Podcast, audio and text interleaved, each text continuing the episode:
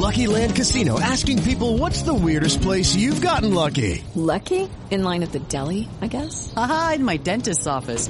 More than once, actually. Do I have to say? Yes, you do. In the car before my kids' PTA meeting. Really? Yes. Excuse me, what's the weirdest place you've gotten lucky? I never win and tell. Well, there you have it. You can get lucky anywhere playing at LuckyLandSlots.com. Play for free right now. Are you feeling lucky? No purchase necessary. Void where prohibited by law. 18 plus. Terms and conditions apply. See website for details. Mary redeemed a $50,000 cash prize playing Chumba Casino this year. I was only playing for fun, so winning this was a dream come true. Chumba Casino is America's number one social casino experience. It's serious fun. With over 80 casino style games to choose from, you too could win life changing amounts of cash. Be like Mary. Log on to ChumbaCasino.com and give them a whirl. That's ChumbaCasino.com. No purchase necessary. Void where prohibited by law. 18 plus. Terms and conditions apply. See website for details. The voice in the preceding commercial was not the actual voice of a winner. Welcome to the Nebraska Hawk's Nest. These guys are brave. They're Hawkeyes, living in enemy territory. Listen, these guys are way past their prime, but they're still Hawkeyes. They're spreading the Hawkeye hype to all of Nebraska. The frost advisory is canceled. Corn Huskers, more like corn shufflers. Are you ready for this podcast? Let's go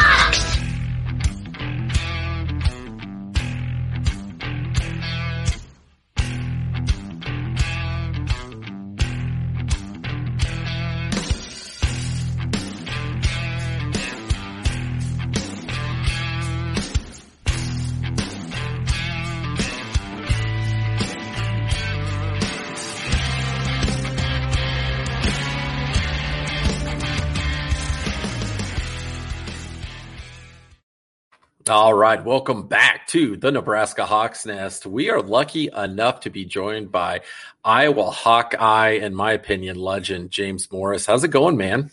It's going really well. I'm I'm ready to run through a wall after that intro video, man. That, that kid had me excited. That was really cool. The Hawkeye hype kid, man, he's awesome. We just uh, recently released, uh, just yesterday, actually, uh, we did an interview with him where um, I was completely out of it, but my kids sat down and they just think he's the coolest kid ever. So they had a list of questions and they're like, can we interview him? And I'm like, that's genius. Absolutely, you can.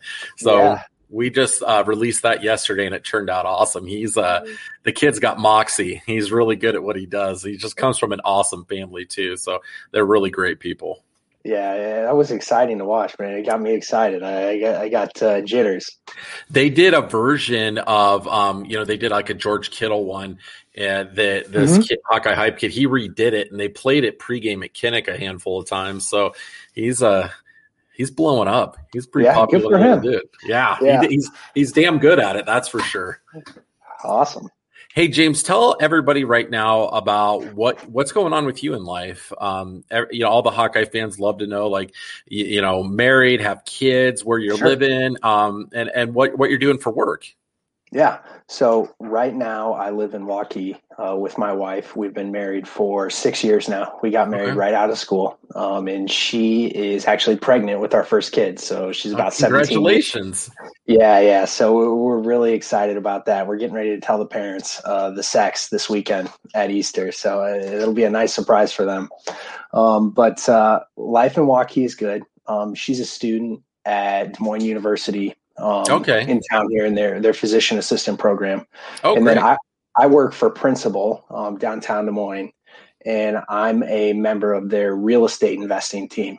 Um, so I work with a group of guys that that cover uh, the Northeast. So it'd be New Jersey, New York, Boston, and we're sort of responsible for uh, principal and then some of our other clients' real estate investments in those markets. Specifically, I'm on I'm on the debt side. So you can think of think of it as like being a loan officer for really, really, really big loans. Um, okay, that's it. That's awesome. And then principal's a really you know well respected group in, in, Des Moines that everybody knows about, and I believe the Iowa Cubs Stadium is still uh, yes. uh, named through them, right? Principal Park. See, when I I grew up in Des Moines, and it was called Sec Taylor Stadium forever. Okay, and so you know, baseball fans like they don't like change at all. So everybody in Des Moines that I still know, they still call it Sec Taylor Stadium. They're like.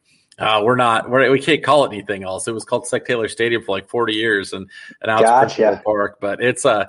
Uh, I love that place. A ton of good memories. Well, okay, yeah, I'm I'm figuring out different kind of Des Moines vocab words that are a little bit different than any other places like I've lived. So I never heard the term squinty until oh, a squinty? I moved to Des Moines. Yeah, so I'm like, what in the world is a squinty? So maybe you could tell everybody what a squinty is. Okay, uh, it's funny that you said that because we used to go squinty hunting when we were kids. Um, yeah, my, I had a buddy of mine that lived out in the country, and we would fill up some buckets. I sound like such a redneck telling this story. No, you're fine. And it's, and it's awesome. And of course, you know, we're in high school, and we'd maybe sneak a couple Coors Lights out with us, and we would um, fill the hole with water, and then one of us would wait at the other end with a bat. And when the squinty would pop his head out, Oh man, I thought you were going to say you had like a 22 or like a BB gun. You no, we took them out with a, out. Yeah, we took them out with a bat because I they're eh, they used to like eat flowers and get into the gardens oh, yeah. and, and, tear the yard up. So we they're, used to go squinty hunting all the time. They're they're my nemesis, nemesis in the backyard right now. I'm kind of my grandpa was a big gardener and so i kind of like you know inherited a little bit of it by accident. So one thing i tried to do this year was like go out. I went out to actually waveland okay. um, in the fall and then they had a bunch of acorns on the oak trees all throughout waveland. So i'm like my wife and i just bought an acreage in Cumming and so i kind of wanted to get some oak trees going and i okay. was wondering if i could start them on my back porch. And so i went out and ended up you know harvesting a bunch of acorns and then tried to get them to grow over the winter yeah, um, or stratify. And yeah. the squinties were getting in there and digging them out of the pots and stuff. So I got these cages on them now, but I was like, man, I needed a baseball bat uh, this winter. So, but anyways, for people from Eastern Iowa, we call them ground squirrels. Okay, yeah, that sounds so a little like, bit more normal. Than yeah, squinty. a little more descriptive. I'm like, what is a squinty? Uh, yeah, I don't know what we talking about. I don't know why we called them that. That was just always like what it was called. So I'm like, yeah, we're gonna go squinty hunting today. I'm trying to figure out what what is beggars night and what was wrong with halloween and why yeah. we can't just do stuff on halloween so taylor and i are talking when our when our kids born we might be the only people that are out trick-or-treating on halloween just to, so uh, you guys didn't have you didn't have beggars no. night no we just had halloween like really? that's why, yeah. All right. I, I grew up with that. I guess I just thought that was normal too. I thought everybody did that. Not what? you're making you're making my whole childhood feel real super weird right now. Well, what does what does Omaha do? Are they Beggars Night or are they Halloween? I'll be honest with you. Like I live about an hour north of Omaha, and we we live okay. on like a, a, little acreage too, like on about three or gotcha. four acres, and um, we I don't know what they do. Honestly, I thought that they had a separate night too, but that's interesting. I didn't know in Eastern Iowa. See, no, that was my thing too. I always said, why in the heck don't we just do the trick or treat on Halloween? That makes more sense. And uh, that's funny that you brought that up because I've said that a million times, but everybody's like, I don't know. That's just what we do. That's oh, that's is, how it is. This is an awesome conversation because I've had this same conversation with like a hundred people from Des Moines. So you might be in Nebraska, but you are still very Des Moines to your core, boss. Yeah, I grew, I lived there till I was um, 18. Went away to college, came back for a couple years, and then got drugged back to Nebraska. So um, I'm probably here for life. But um, I'm representing gotcha. black black and gold here very strong every day. I love it. That's awesome. That that's pretty cool though. You're learning the little Des Moines things. Um, yeah. the one tip I'll give you is if you guys love like Italian food, like the best pizza you'll ever have, get over to the south side of Des Moines. There is a ton of good places like Scornovacos, uh, Baratta's, uh, Paisanos. Yeah. We were just Those, at Tumea and Sons last week. Yeah, that place is fantastic. That's one of the the core, love the Latin King, like all yep. that stuff. That's on the east side. But um, if you want really good Italian food, and okay. there's like Italian markets and things like that, um, I'm about the most pale Norwegian looking kid you'll ever find. So I'm not Italian, but I had a lot of Italian friends and lived in Italian neighborhoods, and so okay. I learned a lot from from that. And I, am addicted to it the rest of my life. But then you have it anywhere else, and it's not as good. Like it's super authentic out there. It's awesome. Yeah, Baratta's is on the short list. We were kind of so my wife's been vaccinated. I'm getting my first dose this week. Okay. And as things kind of slowly begin to normalize, we're like, you know, what are, what are some things we want to do to sort of make up for lost time? And I'm like, hey, we've lived in Des Moines almost four years now. We haven't tried all the mom and pop staples, you know. So Oh. let's let's hit up the places on the east side, on the south side, that are sort of, you know, that's where the locals go, right? And so Mhm. that that's kind of one of the goals. So we're like, the first time it was Tumea and Sons, and then we got we got a list of other places we want to hit up. That's definitely what you got to do. What's it like in Waukee? Because I know when I lived in Des Moines, Waukee was a blip on the radar. It was just Yeah. getting ramped up and getting going, and now it's huge. It's blown up. Yeah, it's it's the epitome of suburban sprawl. Um, there's we live in town, um, so in the triangles, what they call it, you know, by the Okay. grain elevator and the co-op. And so if there was a, a town component to Waukee, that would be it. But as far as the rest of it, it's it, it's much it's like North Liberty for Okay. folks from Eastern Iowa, but four or five times as big. So you, it's it's suburban sprawl, right? I mean, look at Yeah. west and north of Chicago. You know, it's just as far as you can see homes and as fast as they can get the materials, they're throwing up more homes. Great school Yeah. districts, you know, well amenitized, but there's not necessarily a main street or you know a, a community vibe. Uh, I'll say. Okay. Um, I was going to circle back too. I forgot to say with your whole garden thing. If anybody flips you crap about that, there's nothing better than having a killer garden and then having like vegetables for dinner right out of your garden. Absolutely. Anybody wants to run their mouth, I don't care. Like my wife and I, we don't have like we live right uh, right by the water, so Mhm. Our soil's a little sandy. It's not that beautiful, rich Iowa soil, and so we had to dump a bunch of soil on it, and we planted a planted a garden. Man, it's just like living luxury having that out there, just uh, Absolutely. for every meal. But if you want to kill those squinnies, pop a hose down that hole and sit Okay. there, sit there with the baseball bat. Just you're gonna go go swinging, man. Swing for the fences. Oh man, yeah. I got to tip my neighbors off beforehand so they know I'm not crazy. Oh yeah, absolutely. Let them know because they'll think you're nuts too. So Right. our our neighbors probably thought that we were insane too, but hey, you know that just comes with the territory. All right, so we got to get down to uh down down to the serious stuff now. When you were coming out of high school, uh, it, it seems like you were pretty dead set from the beginning on being a Hawkeye, and I know Stanford was really hot on your trail. You're Yeah. uh, you're a real intelligent guy, um, always a good student. Was how hard was it to say no to Stanford? And did you ever at any point, um, especially you know, I'm sure your your dad seems like the type of guy that he's not going to influence you. He's going to say, "Hey, make the decision that's best for you." Greg just seems like he's that kind of guy. Um, unless he did otherwise, you tell us. But what was that recruitment I'll tell you the process like? Yeah, Um, yeah, that's a really interesting question, man. You did your homework. Um, yeah. So I got offered by Iowa when I was a sophomore. And then the summer after my sophomore year is when Stanford offered me. And this was before Stanford was really good.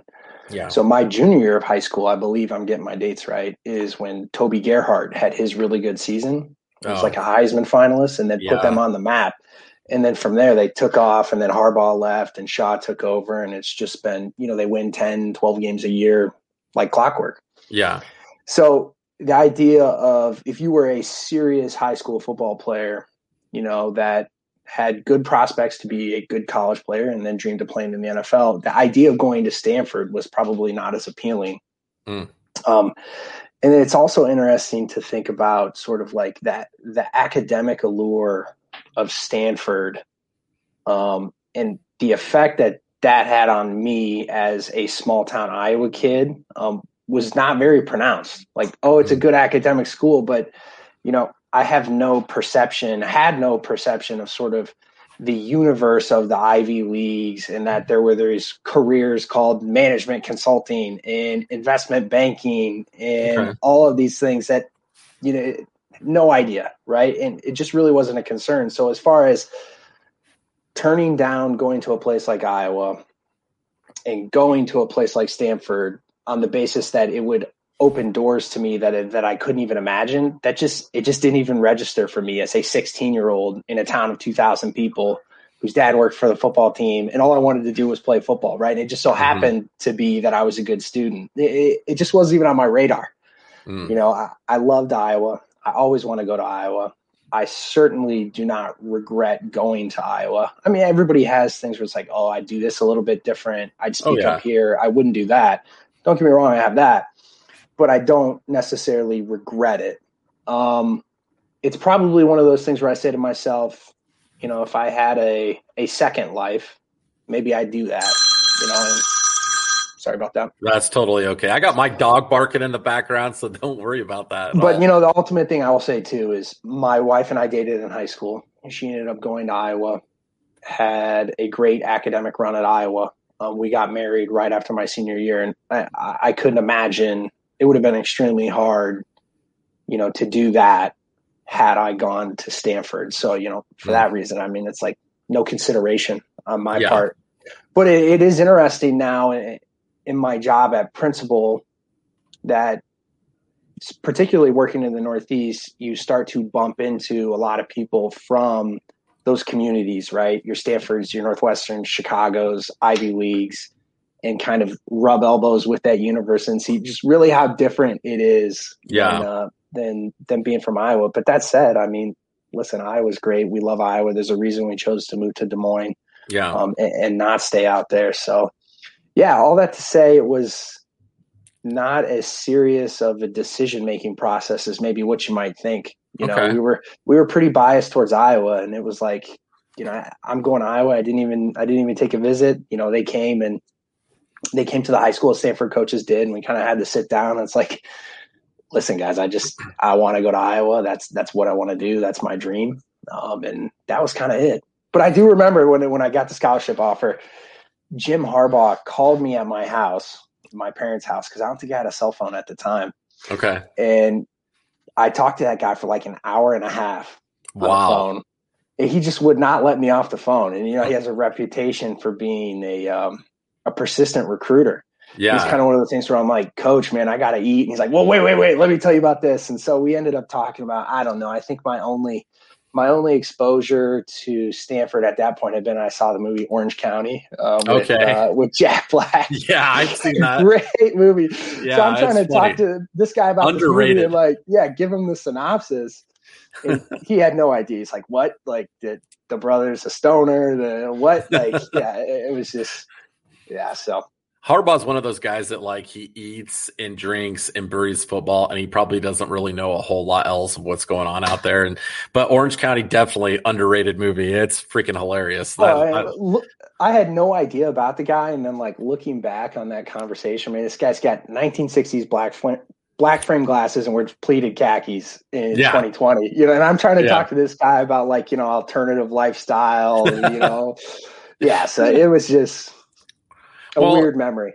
The you know the thing that you know we always got to keep in mind too is you know University of Iowa is no academic slouch. That's one of the best you know public institutions in the country too. So you know you you definitely had that on your side. And once that once that you know black and gold gets running through your veins as a kid, and you have the opportunity to go play there, especially a kid growing up in Iowa, I don't know that that's something that any kid could walk away from, regardless of like who offers you, because that's a that's a lifelong dream. And Mary redeemed a $50,000 cash prize playing Chumba Casino this year. I was only playing for fun, so winning this was a dream come true. Chumba Casino is America's number one social casino experience. It's serious fun. With over 80 casino style games to choose from, you too could win life changing amounts of cash. Be like Mary. Log on to ChumbaCasino.com and give them a whirl. That's ChumbaCasino.com. No purchase necessary. Void or prohibited by law. 18 plus. Terms and conditions apply. See website for details. The voice in the preceding commercial was not the actual voice of a winner. Come one, shop all at the JCPenney Friends and Family Sale. Through Wednesday, use your 30% off coupon inside the JCP app and shine on with up to 60% off diamond solitaires and studs. Plus, get carried away with up to 70% off luggage from Samsonite, American Tourister, Skyway, and more. Anyone shops, everyone saves. We got your holiday. JCPenney. Offers valid on select items through 12-7. Offers reflect after coupon savings. Exclusions apply. See store or jcp.com for details that's what you know on the basketball side i always think it's kind of odd you know we get a top tier high school recruit and a lot of times they'll end up going to like a north carolina or something like that and it's like well they probably were never big hawkeye fans to begin with then because right. once that gets in your blood you, you can't really see yourself anywhere else um, I, I, wanted to ask you too about what probably one of the big draws to you, uh, of you going there um, with your dad, Greg, who we have a ton of respect for and is such a great guy.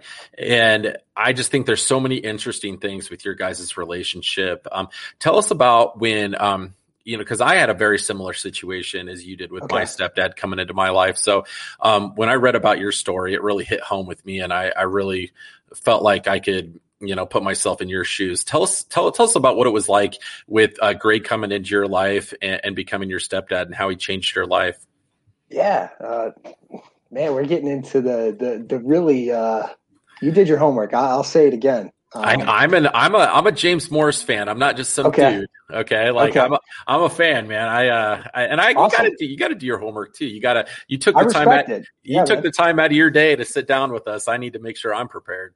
So I'm adopted. Um, Greg is my adopted father. Um, my mother is my biological mother. And so my biological parents divorced when I was 11, and they had a pretty tumultuous relationship, you know, and there were things that were just not good things, right? It wasn't a good yeah. situation. And that had manifested itself in my life and my brother's life. And I would say, you know, if you were to look at 11 year old James or nine year old Jake, that's my brother's name, you probably would say these are not promising young kids. You know, they're they're uh, little hellions, right? Yeah. Would be how it would be described. But we both had high aptitude. I mean, there were, there was talent there, you know, athletically and, and intellectually. And then my mom was a single mom for a little while there, and my brother and I were latchkey kids in Iowa City, yeah. getting into trouble and just kind of doing that whole thing, right? Yeah. And then my mom started dating Greg, um, and so that was kind of it, a, a really interesting experience for an 11 year old who was coming from what was probably a bad marriage, bad household, and not a lot of structure to then being a latchkey kid. And I, am not telling, I'm not kidding you. Like I would get out of school at 11 years old, you know, at Regina, and I just go downtown Iowa City and jack around, or just yeah. walk around, you know, or like shoplift candy bars from Hy-Vee, like yeah. that type of crap, you know, like just that's what you did. Yeah. And you know, and then Greg kind of came into our life and really added a lot of structure and a lot of dif- discipline, but was also sort of that that positive male role model, right? Continuously employed, embraced responsibility, um, goal oriented. You know, got us participating in activities. You know, up until that point, you know, I think the first time I ever played organized sports was like 12 years old. Mm. I just, you know, it was just kind of a run around neighborhood kid. Didn't play sports until I was 12 so it's always interesting. You know, I talk to people in Des Moines and they'll say, like, you know, my kid's eight years old. What do I need to do to get make sure he gets a D1 scholarship? I'm like, have really good genetics, you know, and yeah. don't burn them out because that's 95% of it.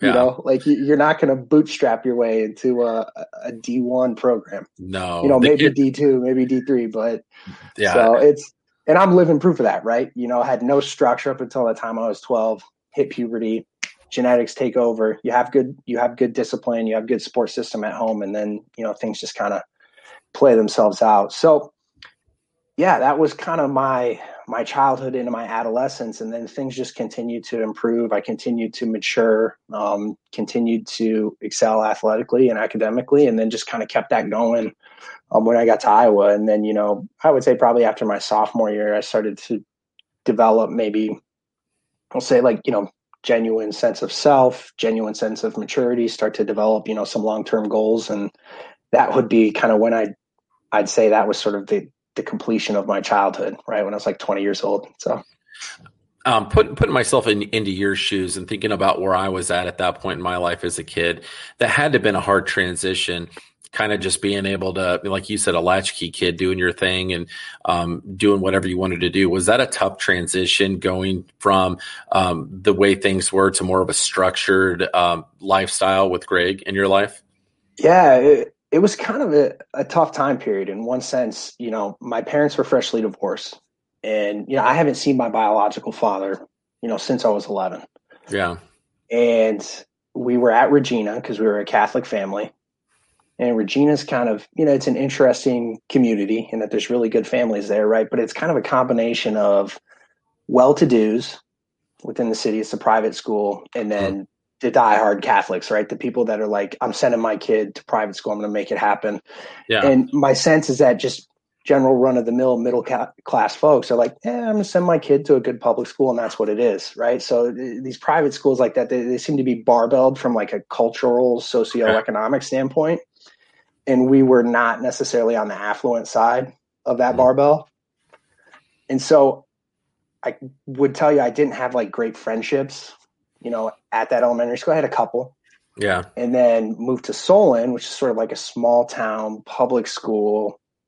You know, it's just everybody knows everybody, right? And I'm the new kid and I don't play sports.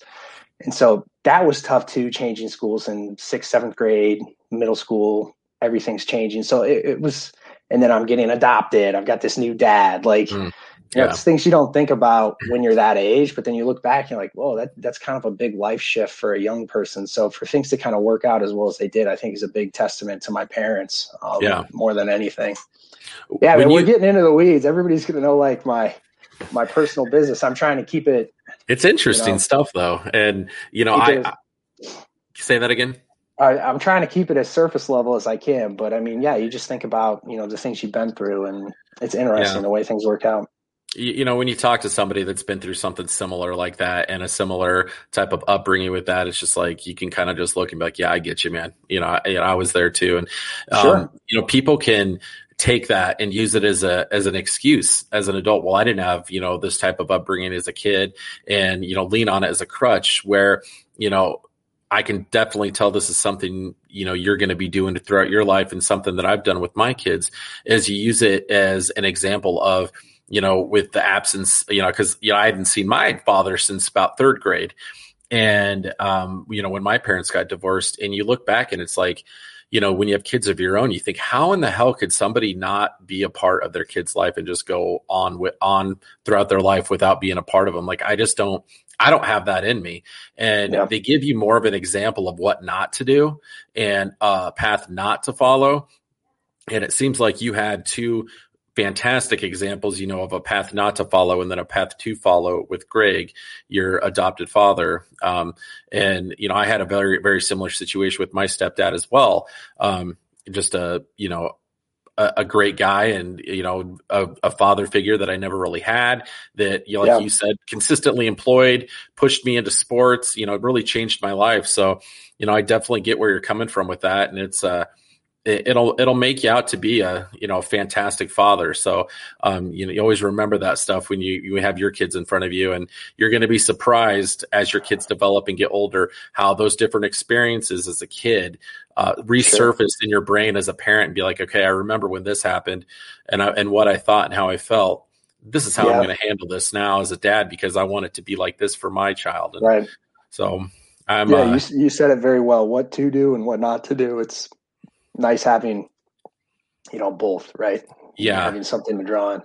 absolutely. And that, people don't think of it like that usually, you know, and I, I feel blessed to have had some bad examples in life and, you know, you, you go, you look, look at that and be like, I don't want to be that person. I don't want to do that. I don't want, I don't want that path. So you go a different way. So, um, ever since your time at Iowa, I've always followed your story and, and really related to it. And so that's why I, um, you know, felt a lot of parallels with you and followed your career pretty closely because I, I That's just thought that, man.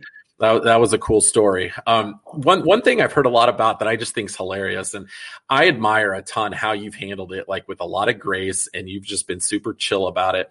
Your teammates seem to flip you a lot of crap about your dad and giving them equipment that they want and gloves and different things like that. And it's just like, okay, here's the deal. Like, you got to put yourself in Greg's shoes a little bit. Like, the dude gets a Yes. budget. He can only Yes. have so much stuff. And then once it's gone, it's gone. And, you know, I'm sure a lot of those guys, you know, are like, you, only think about yourself at that point. Like, I need this, I need Yes. that. You, you can get by with less. Okay. Like, um, what was it like during your time at Iowa? Because I know you still get flip crap from guys. Uh, Oh just my you know, it's it's just ridiculous. Like, put yourself in Greg's shoes a little bit. But what was it like being in the locker room? And were you, did you get a lot of crap for your dad having No. to like do his job? no, not when I was playing. Absolutely not. No. Okay, that's And- awesome.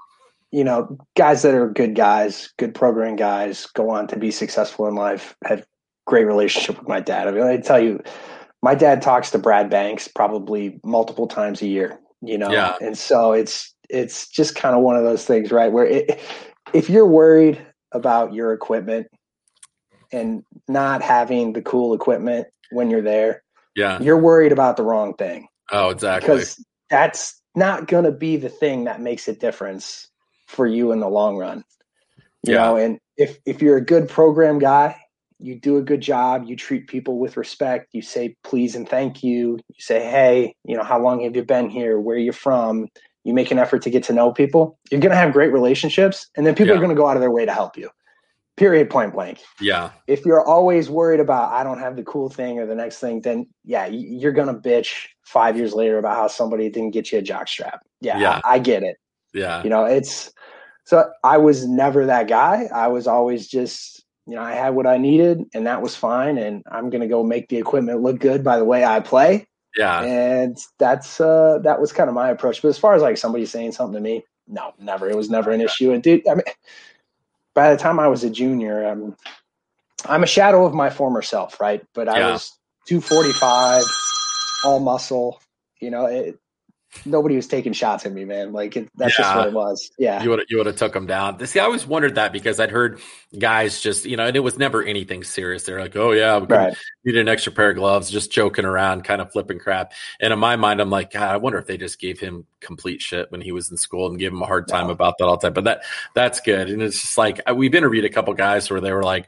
They'd seen the interview with your dad and been like, "Yeah, he's a real stickler with the gloves and with you know different things like that." And I'm like, "Well, you got to think about it from his perspective, man. He's got a budget to follow, and then if he runs out of stuff, he's probably got to answer to KF and you know explain Exactly. to him like all this stuff's gone because I was a pushover and I let guys just take stuff." Exactly, and that's exactly. You got to come hat in hand to whoever controls the purse springs, purse strings, not spring. I knew what you and meant. say, hey, yeah, we're we're out of we're out of equipment. And I, I did the the Wash Up Walk Ons podcast a couple of months ago, and it Yeah. I, I said, I'm like, listen, if every time a receiver wanted new gloves, and we gave him new gloves, we'd be out of gloves after week four. Like it's just that's that's the way it is, man. The, we live in a finite world, you know, and as as much abundance as these players have, you, there is a limit to it.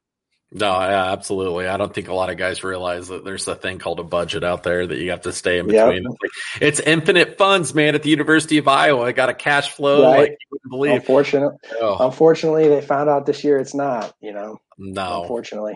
Uh, yeah, unfortunately. So hopefully things will get back to normal and they won't have to uh, have to cut back like they have as of late. But um, Right. I remember a short little stint of your of your career, and I could be completely off on this, but I have a pretty good memory of uh, of your time at Iowa. You were rocking a stash there for a while, right? I remember the stash, and I remember, you know, I'm like, Oh. I, I'm this like pathetic 30 year old guy, and I I came to your game at Purdue, and I want to say Yep. it was your, was it your junior or senior season, and Junior, Uh, yeah. junior year, and I uh, I came Terrible up to timing. Came out after, and I think you had just just gotten rid of it. You had just shaved it, Oh, and I was like, James, what's up, man? And like you signed something for me, and I took a picture with you, and I'm like. You need to bring back the stash, and you go, "Nope, ain't coming back. Not doing it." What was behind the mustache? Uh, I guess I just, and my wife and all my friends will tell you this, like, especially when I was in high school and especially when I was in college, I, I, it can't be overstated how little I cared about my physical appearance.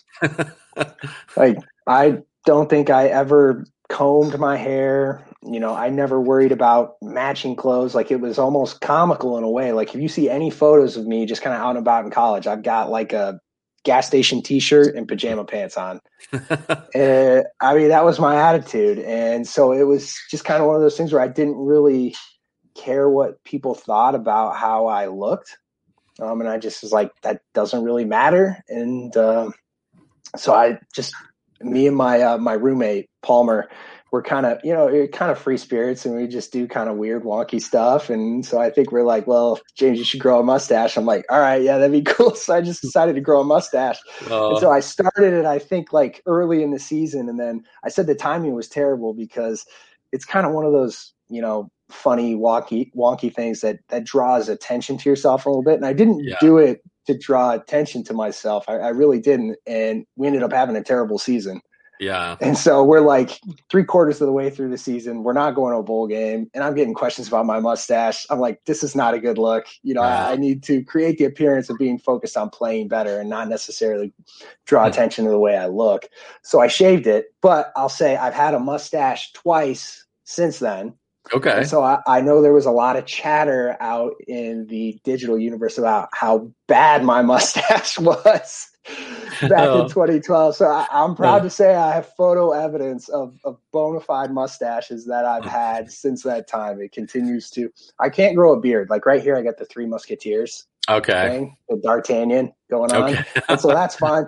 So we always joke if you combined myself and my brother, you'd have a pretty mean beard because my brother okay. has like nice chops and then like the neck beard going on, but he's got nothing right here. So I think it okay. was yeah, the way the genes got split. Um so yeah, That's so funny.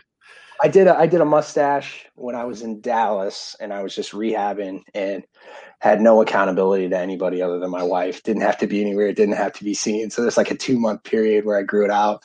And then we did at work, um, not in 2020, but 2019, we did a mustache November and we okay grew it out all month. And then at the end, we had like people, you know, put money in a Folgers can, you know, for who they thought had the best mustache, and then raise money for prostate cancer. So that was a good time. So there's some pretty cool. good, uh, some pretty good work photos of all of us with like our biker outfits on and stuff. Awesome. Did your wife just hate it? Oh, she hates it. Yeah, she hates it, and especially for me, like I, I never have one long enough Mary redeemed a $50,000 cash prize playing Chumba Casino this year. I was only playing for fun, so winning this was a dream come true. Chumba Casino is America's number one social casino experience. It's serious fun. With over 80 casino style games to choose from, you too could win life changing amounts of cash. Be like Mary. Log on to ChumbaCasino.com and give them a whirl. That's ChumbaCasino.com. No purchase necessary. Void where prohibited by law. 18 plus. Terms and conditions apply. See website for details. The voice in the preceding commercial was not the actual voice of a winner winner. Come one, shop all at the JCPenney Friends and Family Sale. Through Wednesday, use your 30% off coupon inside the JCP app and shine on with up to 60% off diamond solitaires and studs. Plus, get carried away with up to 70% off luggage from Samsonite, American Tourister, Skyway, and more. Anyone shops, everyone saves. We got your holiday. JCPenney. Offers valid on select items through 12-7. Offers reflect after coupon savings. Exclusions apply. See store jcp.com for details to kind of really make the juice worth the squeeze because it's like it's like three to four weeks of awkward phase, mm-hmm. right? Yeah. You know, it's like it's dusty at first and then it's mm. pedophilic and then yeah. finally then it like thickens up. And so Yeah. Yeah, man. I, I'll probably do it again at some point, but okay. Not not in the near term it gained some traction with Hawkeye fans. You like started seeing uh, guys with like I, I, remember a couple games at Kinnick. I saw guys with some fake black mustaches that they wore into the stands oh, to support awesome. it, and I'm like, that's freaking badass. And oh, so I, I, remember at one point um, toward the end of that season, we all grew mustaches, me and all my buddies, to to commemorate your mustache. Oh, that's awesome, man! So, if yeah. only I had Twitter, we could have had like uh, you know some social media solidarity. You know, I know these. You, you, put that many mustaches together, that's a that's a serious problem. That's a that's a lot of a lot of power right there. Yeah, absolutely, absolutely. um, I wanted to talk to you about. You hear a lot of stories about you know the weight room, um, the conditioning, and the intensity of mm-hmm. everything you guys went through, and how um, how tough a lot of those workouts that you guys went through, and the guys now still go through. Um, you know, they call it the Iowa edge for a reason. Uh, you put in that work and it, it gives you an edge out on the field, you know, physically and, and you know, conditioning wise as well. How did that shape you as a player going through all of that uh, conditioning and weightlifting? And because they really, they consistently pushed you guys to your limits on on a lot of occasions.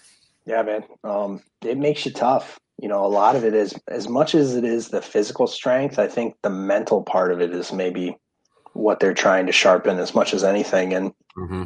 so I can tell you, you know, a huge, huge percentage of Iowa's success is attributable to the way that they ran, um, you know, our strength and conditioning program. And you just look at it. I mean, look at the the average star ranking of our recruit, mm-hmm. right? And divide it by wins. And what is that ratio? And then compare it to our peers. You know, we probably got one of the higher ratios Yeah. In terms of overachieving on your cha- on your talent, and I think a lot of that is getting people that maybe otherwise wouldn't be Big Ten football players to to look like a Big Ten football player in Yeah. terms of your height and your weight. You might not necessarily be as athletic as the guy at Michigan or Ohio State or Penn State, hmm um, and then getting that guy really, really tough. You know, so he, he never quits and he never stops. And I think that that's the formula. That that's all it is. That's Iowa football in a nutshell. It's what it was. That's what it's going to continue to be as long as Kirk's there. And then you sprinkle in a few good athletes, and you're in a BCS game every six years. Yeah. You know, Uh, and, and so that's what it is. And I think a lot of people want to crap on that and say, oh, you know, you're not trying to be elite. You're not competing for a championship every year.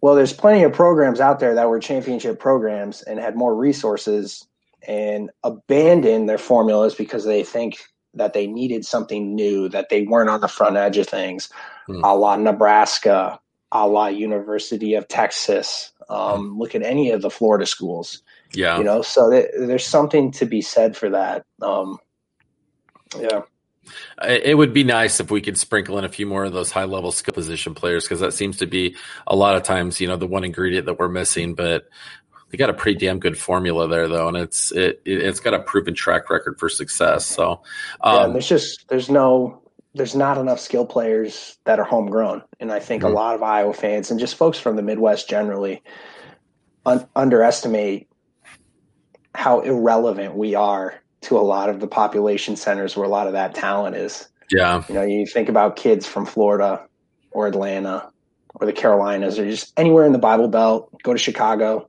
you know, they can't find Iowa on a map, let alone, you know, conceptualize moving there, you know, and then you show up on your visit and you're like, holy cow, it's all cornfields. And, and there aren't that many people that look like me. Do I really want to be here?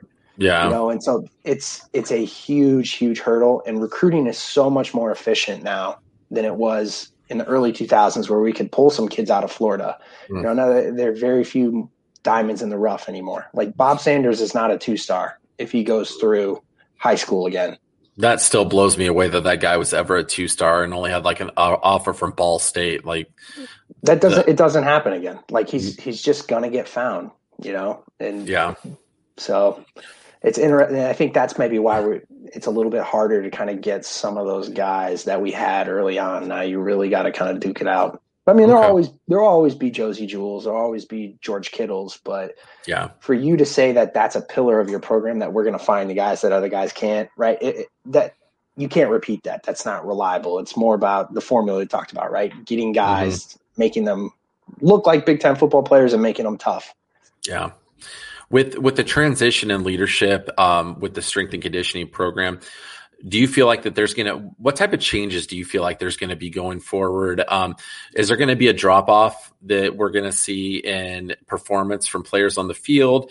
Um, is there gonna be um, a different type of uh, feeling where when it comes to you know like the just the feel on the sidelines and the behavior from the players. What type of changes do you feel like we're going to see going forward with um, with a, a, a new you know but the guy that we have that's going to be taking over he's been there for a long time. So i believe he's been there 15 16 years.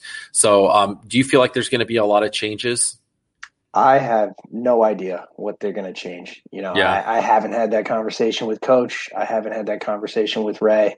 I had a great relationship with Ray um, when Yeah. I was playing. I really liked Ray. I got a really high opinion of Ray. So I would be shocked if Ray's anything but successful. Mm. You know, and I do know one thing about Coach, um, and Coach is going to make sure that his program is run the way that he wants it run. Mm. And so if things are not moving in the direction or things aren't being done in a way that is up to his standard, he's going to communicate that. So, as far as what's going to change, I'd only be speculating, man. And Yeah. like I said, I do have relationships with those folks, so I'm not going to get on here and say, "Well, Ray's going to do this different" or "Ray's going to do that different." I can tell you, Ray's a really talented coach. Ray knows what he's doing, and I'd be shocked if he wasn't successful. Yeah, and every player we've talked to has uh, just the most unbelievably high opinion of him and just as a person and, and as a coach. Yeah. So, um, your sentiment's been pretty consistent with everybody else's. They don't think there's going to be much of a change at all. But of course, the beginning of last season, when we lose our first couple, you know, you have a lot, tons of fans out there that are like, oh, strength and conditioning program, you know, changes. Like that's what it's to. It's like, did you watch the game? It had absolutely nothing to do with that. Penalties, like it, turnovers, yeah. know, protecting the football, executing at the quarterback position, all that stuff. That yeah, it's yeah. it's in the details like that. It's one thing if they're if they run it for 350 yards and we can't get off a block. Yeah. Like, all right, our guys aren't physically prepared. Yeah. But that was obviously never the case. No, not at all. And it was exactly what you said. It's like, what? How is that?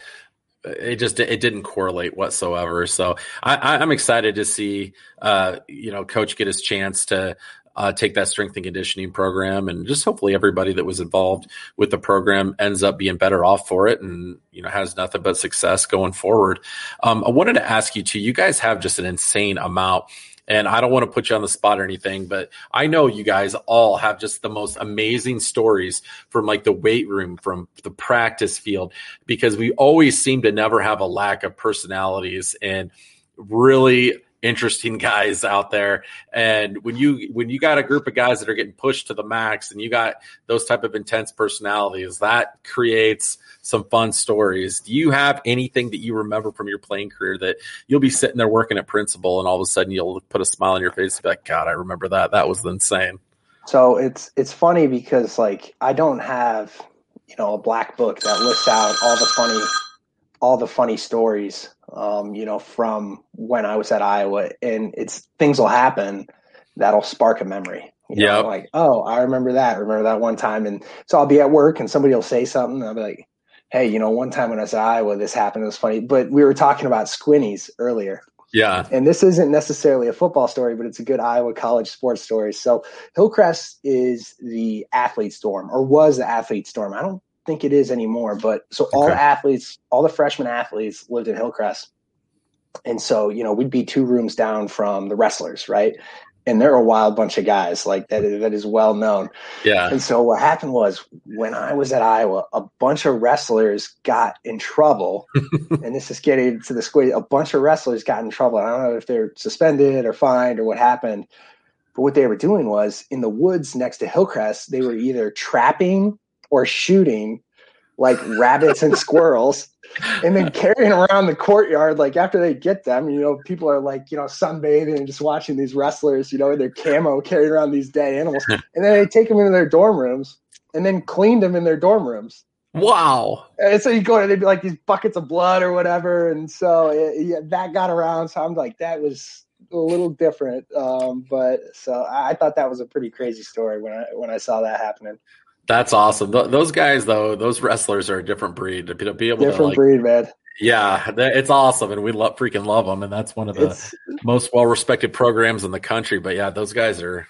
Those guys are like they're the epitome of uh, what in one of Dave Chappelle's early stand up, he tells a story about the guy that was like speeding, and then his line to the officer was, I- am sorry, I didn't know I couldn't do that.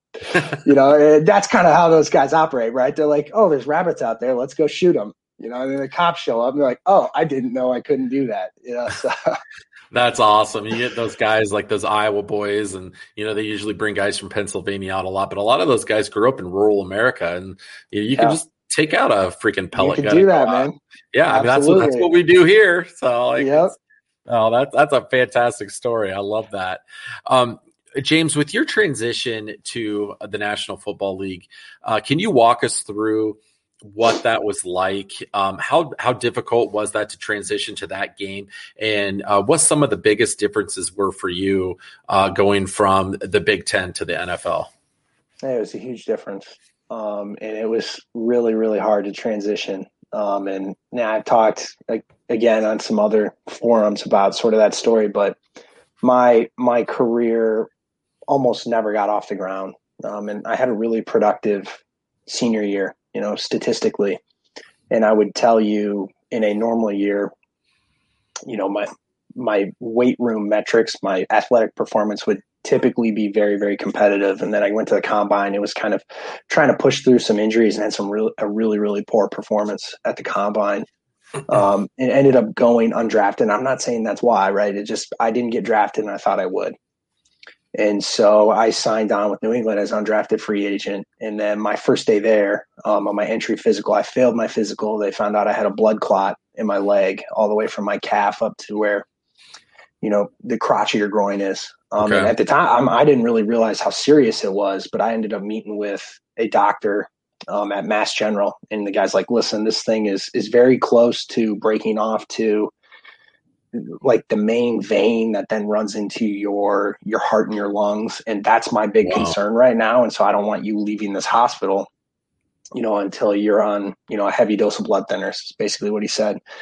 And so i get back to the facility and i meet with kind of the, the coaches and whatnot. And they're like hey we're, we're going to cut you for a failed physical. Um, go home get this resolved. And you know if it works in the future it works in the future. And so I, I went home and was on the street for probably three months thinking i was never going to play again and then ended up getting cleared by a doctor in Iowa City um, in August. Mm-hmm. But I hadn't been working out.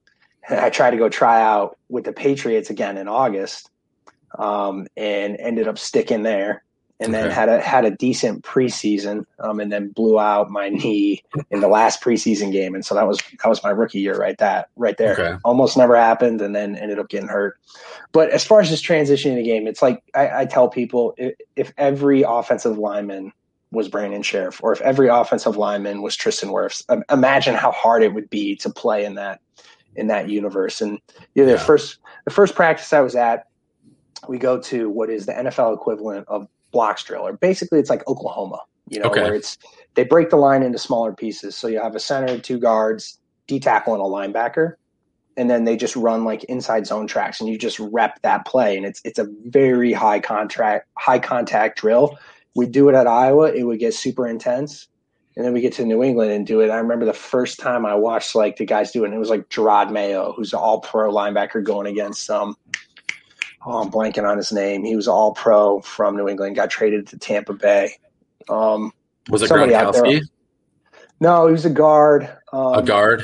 Um I mean, he had a really good career, but I, I, it's embarrassing. I can't remember his name right now, but okay. those two guys butted heads on the first play, and it sounded like a freaking bomb went off. I was uh-huh. like, "Oh my god!" and I got to hit that guy that hard. Yeah, I'm uh-huh. physically capable of doing it. It's just a question of how am I going to feel after doing it, and how many times am I going to be able to do that and still yeah. have a career? And like, it got very real for me at that point, and so it was like one of those things where it, the stakes are just different, and when the stakes are different that pushes you to do things that you, you wouldn't think you you could do you know and college is a little different right i mean college if i'm going to get a good player you know i'll pop them once mm-hmm. you know and, and, have a really tough go of it and that kind of sends a message that i'm here i'm here to compete you know i'm a big dog all those things but then every rep after that i kind of you know play the cat and mouse game mm-hmm. you know because i don't have to whip that guy every time and if I have a bad play, well, I'm still on scholarship. I'm still the big dog. It's not that way in the NFL, especially if you're a fringe guy or a young guy in the NFL. You got to bring it every time. And if you don't, you're going home, you know? Mm-hmm. And we, we talked about before the call, you know, like, and then it's a question of if you're a practice squad guy, how are you paying your rent that week yeah. or that month? You know, and so that's the stakes. And so the stakes being that high, it pushes guys to be even more physical and even more aggressive than they are in college combine that with the fact that they have even more ability than your average college player yeah. and you've got a really really physical game. And so like the guys that play for 10 or 15 years i mean i don't know how they do it. I, I don't know how they do it. And then you but then you see them later on down the road guys like earl campbell and just how broken they are. I mean yeah. physically you just we are not anatomically built to do that at that level for that long. So it's it was intense man. And, and i would probably say it took me longer to adjust to that game, that level of play, than maybe I wanted it to. Now, granted, I missed my whole rookie year. I wasn't getting a lot of reps my second year, and then my third year in Dallas in training camp with them, that's when things kind of started to slow down and I started to get some comfortability. Mm-hmm. But then I blew out my shoulder in preseason there, and that was it. You know, so yeah. Um, you were, and correct me if I'm wrong. When I um, was reading up on you a little bit, and I hadn't realized this. You were on the New England roster uh, when you guys had won a Super Bowl. Am I correct? Yeah, yeah, yeah. Uh, Great that's, experience. That's pretty awesome. Can you walk? Tell us a little bit about that experience, and um, you, you still got the Super Bowl ring. Do you ever bust it out? You know, that's a pretty cool thing to have. It, it's really cool. Um, it, it's a treasured possession. Um, and just being a part of that team and being a part of that group of guys was was really awesome. We had a really good room. Pat Graham was our linebacker coach. The linebackers in that room were Jerod Mayo, linebacker coach at New England now, who's interviewing for head coaching jobs. Dont'a Hightower's Pro Bowler, Jamie Collins Pro Bowler, and you know, for my money, when Jamie was at his peak, he was probably the best all-around linebacker in the NFL, maybe the most underrated player in the NFL at that time. But his performance throughout his career has has seesawed. But when he's mm-hmm. he's at the top, I mean, there's nobody better. Um, and then and then some other guys that were just you know good hardworking team first guys. I mean we, we had a great room. We had great chemistry. They were very intellectual in their approach to the game and we did some really cool stuff schematically. And it, it was a really great place to learn football and i learned more in that year of football than i have in any other point in my career. Um, and, okay. and then getting to go to go to new york after that with spagnuolo who's now kind of had a, a, wonderful career renaissance with the Chiefs and really has that defense playing well. And then going to Dallas and being with Marinelli, who was a legend. I mean, it was, yeah. I, I feel really blessed to have played for the coaches that I played for because, you know, I got to learn, you know, Dungy's Tampa 2 from Marinelli, um, Spagnuolo's multiples defense, and then Belichick's multiples defense. And then the, the thing I respected and loved about Bill so much is just – how available he was from the standpoint of, you know, I could ask Bill a schematic question and Bill would be able to answer it and give me like historical references. He's like, well, this is what we did with Lawrence Taylor in the 90s. Wow. And we had an issue here, so we changed it. So that's why we do it. And that really helped me because if I understood the why, I didn't necessarily have to have the vocabulary memorized. Mm. It was, you know, I could back into it based on a situation in the field. Like if I see something on the field, I'm like, oh, this is an issue. This is what we need to be worried about. And then that's how I'm going to adjust my alignment or how I play it. And there aren't a lot of senior coaches in the NFL that can do that. I'm just telling you. Yeah. Um, and so that that's what makes Bill special is, and he, he's generally smarter than most people. Like he just has a high IQ.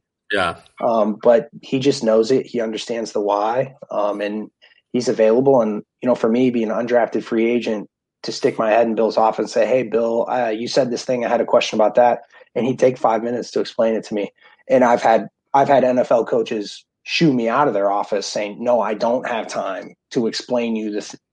To explain to you the thing that you need to know to stay employed here, I don't have time to teach you that. I've had people say that to me. I mean, and Bill's not that way. Even though he could be a mean son of a gun, you know, yeah. he's not necessarily a guy you want to have a beer with. I, I respected him because he was available, you know, and, he knew his shit. Well, that's awesome that you said that because that was actually going to be my next question. So um, I appreciate that, and you know, obviously he's one of the best to ever do it, and he's a like you said, an extremely intelligent guy. Um, I want to end with this last question. It always seems like um, it, it, it's just a fact that the New England Patriots, especially, don't necessarily draft a lot of Hawkeyes, but they definitely pick them up um, after the draft from free agency. Uh, what is it about being a Hawkeye and, and playing under Kirk Ferentz that makes you so well respected as a pro coming in? Because it seems like there's a certain level of immediate credibility that especially guys like Bill Belichick knows that if he's going to get a Hawkeye in there and that if KF gives you the thumbs up and the seal of approval, you're going to come in there, you're going to do your job and you're going to work hard. Yes, it's it's real. It's a hundred percent true, you know, and it's kind of one of those things when you hear it bantered around, you're like, oh, is this thing just oversold? Is it us just patting ourselves on the back? But my experience was that it's it's very real and it's very true. And I think it's just the ability to know that someone is coming from a disciplined, structured environment and they're gonna put the team first.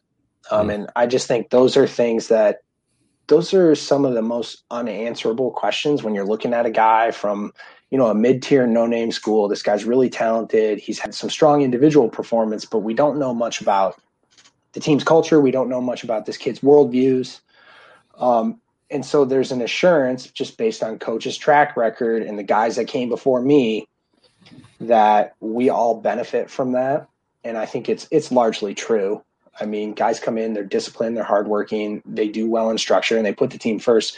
And I'd say putting the team first, and particularly New England, that that's one thing that's a little bit more real in New England than it is in some other places, and that they really do put the team first it, eh, as much as you can. It's a star-driven league. Yeah, you know, Tom Brady, Rob Gronkowski, and Julian Edelman sell a hell of a lot more tickets, a hell of a lot more gear than I do.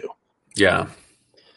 And so there's always some of that. Those guys are going to be marketed, but in terms of schemes and what they ask people to do on a weekly basis, New England is, I would say, more team first than a lot of other places. And I, I kind of alluded to, you know, some of the schemes we did that gave us maximum optionality, but you do that at the expense of a lot of people's individual performances. You know, so like if let's say Von Miller was going to play defensive end in New England, well, if Von Miller, every time they drop back to pass, Von Miller has the option to rush the quarterback as he sees fit, he's going to get 15 sacks a year. Yeah. But if you know every time you drop back to pass, Von Miller has maximum optionality to rush, you can scheme against that. Yeah. And it makes it harder for Von to be successful. It makes it harder for us to be successful as a defense. A good multiples defense is all about keeping the offense guessing. And so New England has a number of packages where they give someone like a Jerod Mayo or I'm not going to say myself, but that was always what I aspired to be to be the guy that controlled the optionality of the defense and say, based on this look, Vaughn, you're not going to rush. You're going to act like you're going to rush, you know, and then you and I are going to create a two on one effect on the tackle, and then we're going to force him to be wrong. Okay. And they create through their schemes more situations like that than most defensive coordinators do in the league. And so it's the idea is if you trust mm-hmm. the guys that sort of execute the options, so you need a Drame, you need a Dont'a Hightower, you can create situations organically on the field that confuse the offense, and you wouldn't necessarily be able to just call that play as a defensive coordinator. So it's the optionality is baked into the defense, and there there was no other defense that I see or was a part of that was like that. And that's why you look at New England's defense this past year, how little talent they had how successful they were. And it's it's because they have the right people in the right situations and they're just always confusing offenses. And so i, I loved it. I, I, could have stayed there for 15 years and played there if it, if it had been up to me. I just i love this game. I, i'm geeking out big time right now james. Like the the information the football talk like the, this is like next level stuff i haven't gotten to with anybody. well, it's like it's great. it's, oh, okay i'll tell you one more story but a lot of football geeks know what a double mug look is right? Where mm your defensive tackles are wide, and then you walk up the two off or the two linebackers on the center. And the idea is you don't know who's coming. One could be coming, or they both could be dropping out, or they both could be coming. And then in addition to them both becoming, they can run pick games based on where the center sets. So the idea is okay. if the center sets to one linebacker, then the linebacker he doesn't set to is going to pick him. He's going to try and hit him, and then the other guy wraps around. So the idea is no matter who you block, you're okay. wrong. Okay. And so then they do different things. The offense will do different things to kind of solve around that. Well, what Bill would do is he'd say, Well, I'm not going to pick the center because the center's, let's say he's their best offensive lineman, he's their smartest guy. Maybe so and so on the offensive line had like a bad week last week. I'm going to run double mug on that guy. Mm. So I remember when we were playing the Ravens in the playoff game, and Kelechi Osemele, I think I'm saying it right. I know his first name's Kelechi. He's an Iowa State guy. okay. To, he worked me over when I was a freshman at Iowa. But we were playing Baltimore, and Bill basically said, I don't think Kelechi can handle the double mug look and passing an idea. And so instead of double mugging over the center, we double mug over Kelechi all game, and they got like two sacks off of it. Nice. And so they're picking it in all these schemes. And so that's what I said. Just the way they operate as a defense is like there's general rules, but we're not necessarily a slave to the rule. Um, yeah. most defenses, you know, even at Iowa, most defenses they tend to be a slave to the rule. Hmm. Um, whereas Bill is basically saying, I'm going to take a concept and I'm going to put it where it's going to be most effective. And he, they did that better than anybody else in the league. And that's why they're the best, in my opinion. One example why they're the best. Yeah, the best, probably the best, not probably the best organization in the NFL and the most consistently yes. good. So, yeah, that's man, that's a great story, James. Thanks for sharing all that with us. I yeah, no problem. That's amazing. Yeah, I loved it. It was a great organization. It's it's certainly a new epoch um, with Hmm. uh, with Tom being gone, but Yeah. my guess is they'll still be competitive. I mean, they had a lot of talent opt out last Yeah. year, and that Yeah. and that really hurt them. And people don't And- talk about that a lot with them. They don't talk about all the guys that opted out. Well, the NFL is different than college. Um, my agent, who's Kirk's agent, he, he explained this to me once. He was 100% right. The NFL is close to a fair fight. College is not a fair fight. In the NFL, you get one first rounder a year. hmm In college, you get as many first rounders as you want. So Nick Saban gets five or six first rounders a year, but he gets them coming out of high school, but they're still first rounders. Yep. That's just not fair. Yeah. Um, and so in the NFL, where where you draft at has a huge impact. And so the biggest challenge for New England has been like the longer you win, the harder it is to stay on top, not just from the standpoint of inertia, but from the standpoint of you're drafting later. And so there are only so many good bona fide players. And so when you are in the back half of the first round for 10 years in a row, you are in such a worse position than someone who's been in the front half of the first round for however long they have. You look at like the Cleveland Browns, the amount of talent they have, Yeah. and New England's the opposite, and it's because they're drafting in the top 10 every year. And so mm-hmm.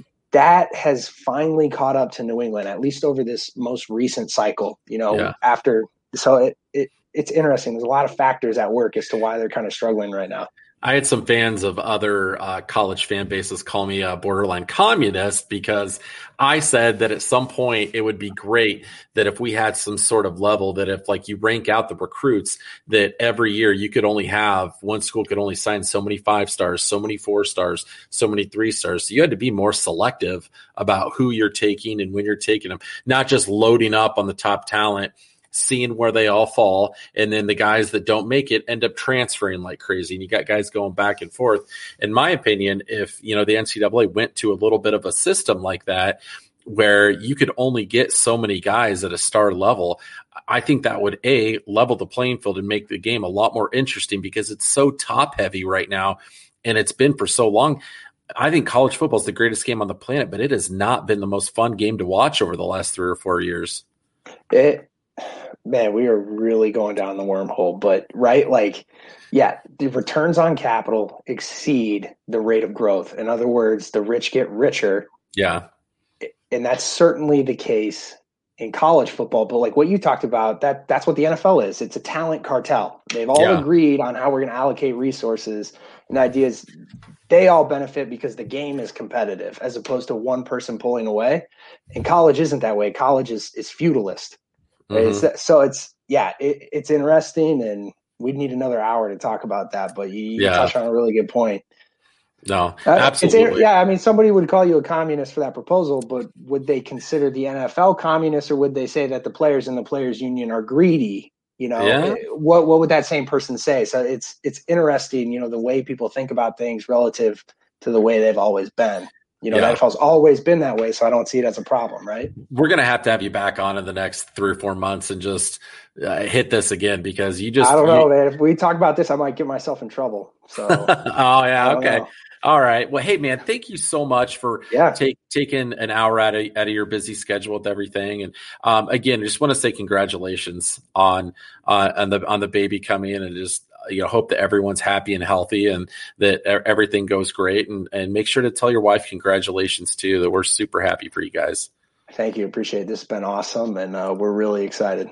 Man, James, I had so much fun talking to you, man. A freaking blast. One of my awesome. favorite inter- one of my favorite interviews all time, dude. I I, I had a, such a good time. So thank I you I love so looking much. at your background, man. I, I love looking at that.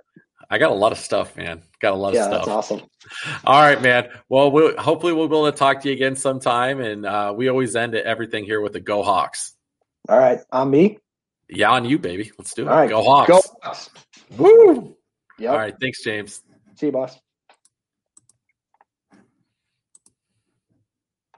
Come one, shop all at the JCPenney Friends and Family Sale. Through Wednesday, use your 30% off coupon inside the JCP app and shine on with up to 60% off diamond solitaires and studs. Plus, get carried away with up to 70% off luggage from Samsonite, American Tourister, Skyway, and more. Anyone shops, everyone saves. We got your holiday. JCPenney. Offers valid on select items through 12-7. Offers reflect after coupon savings. Exclusions apply. See store or jcp.com for details. Come one, shop all at the JCPenney Friends and Family Sale. Through Wednesday, use your 30% off coupon inside the JCP app and shine on with up to 60% off diamond solitaires and studs. Plus, get carried away with up to 70% off luggage from Samsonite, American Tourister, Skyway, and more. Anyone shops, everyone saves. We got your holiday. JCPenney. Offers valid on select items through 12-7. Offers reflect after coupon savings. Exclusions apply. See store or jcp.com for details.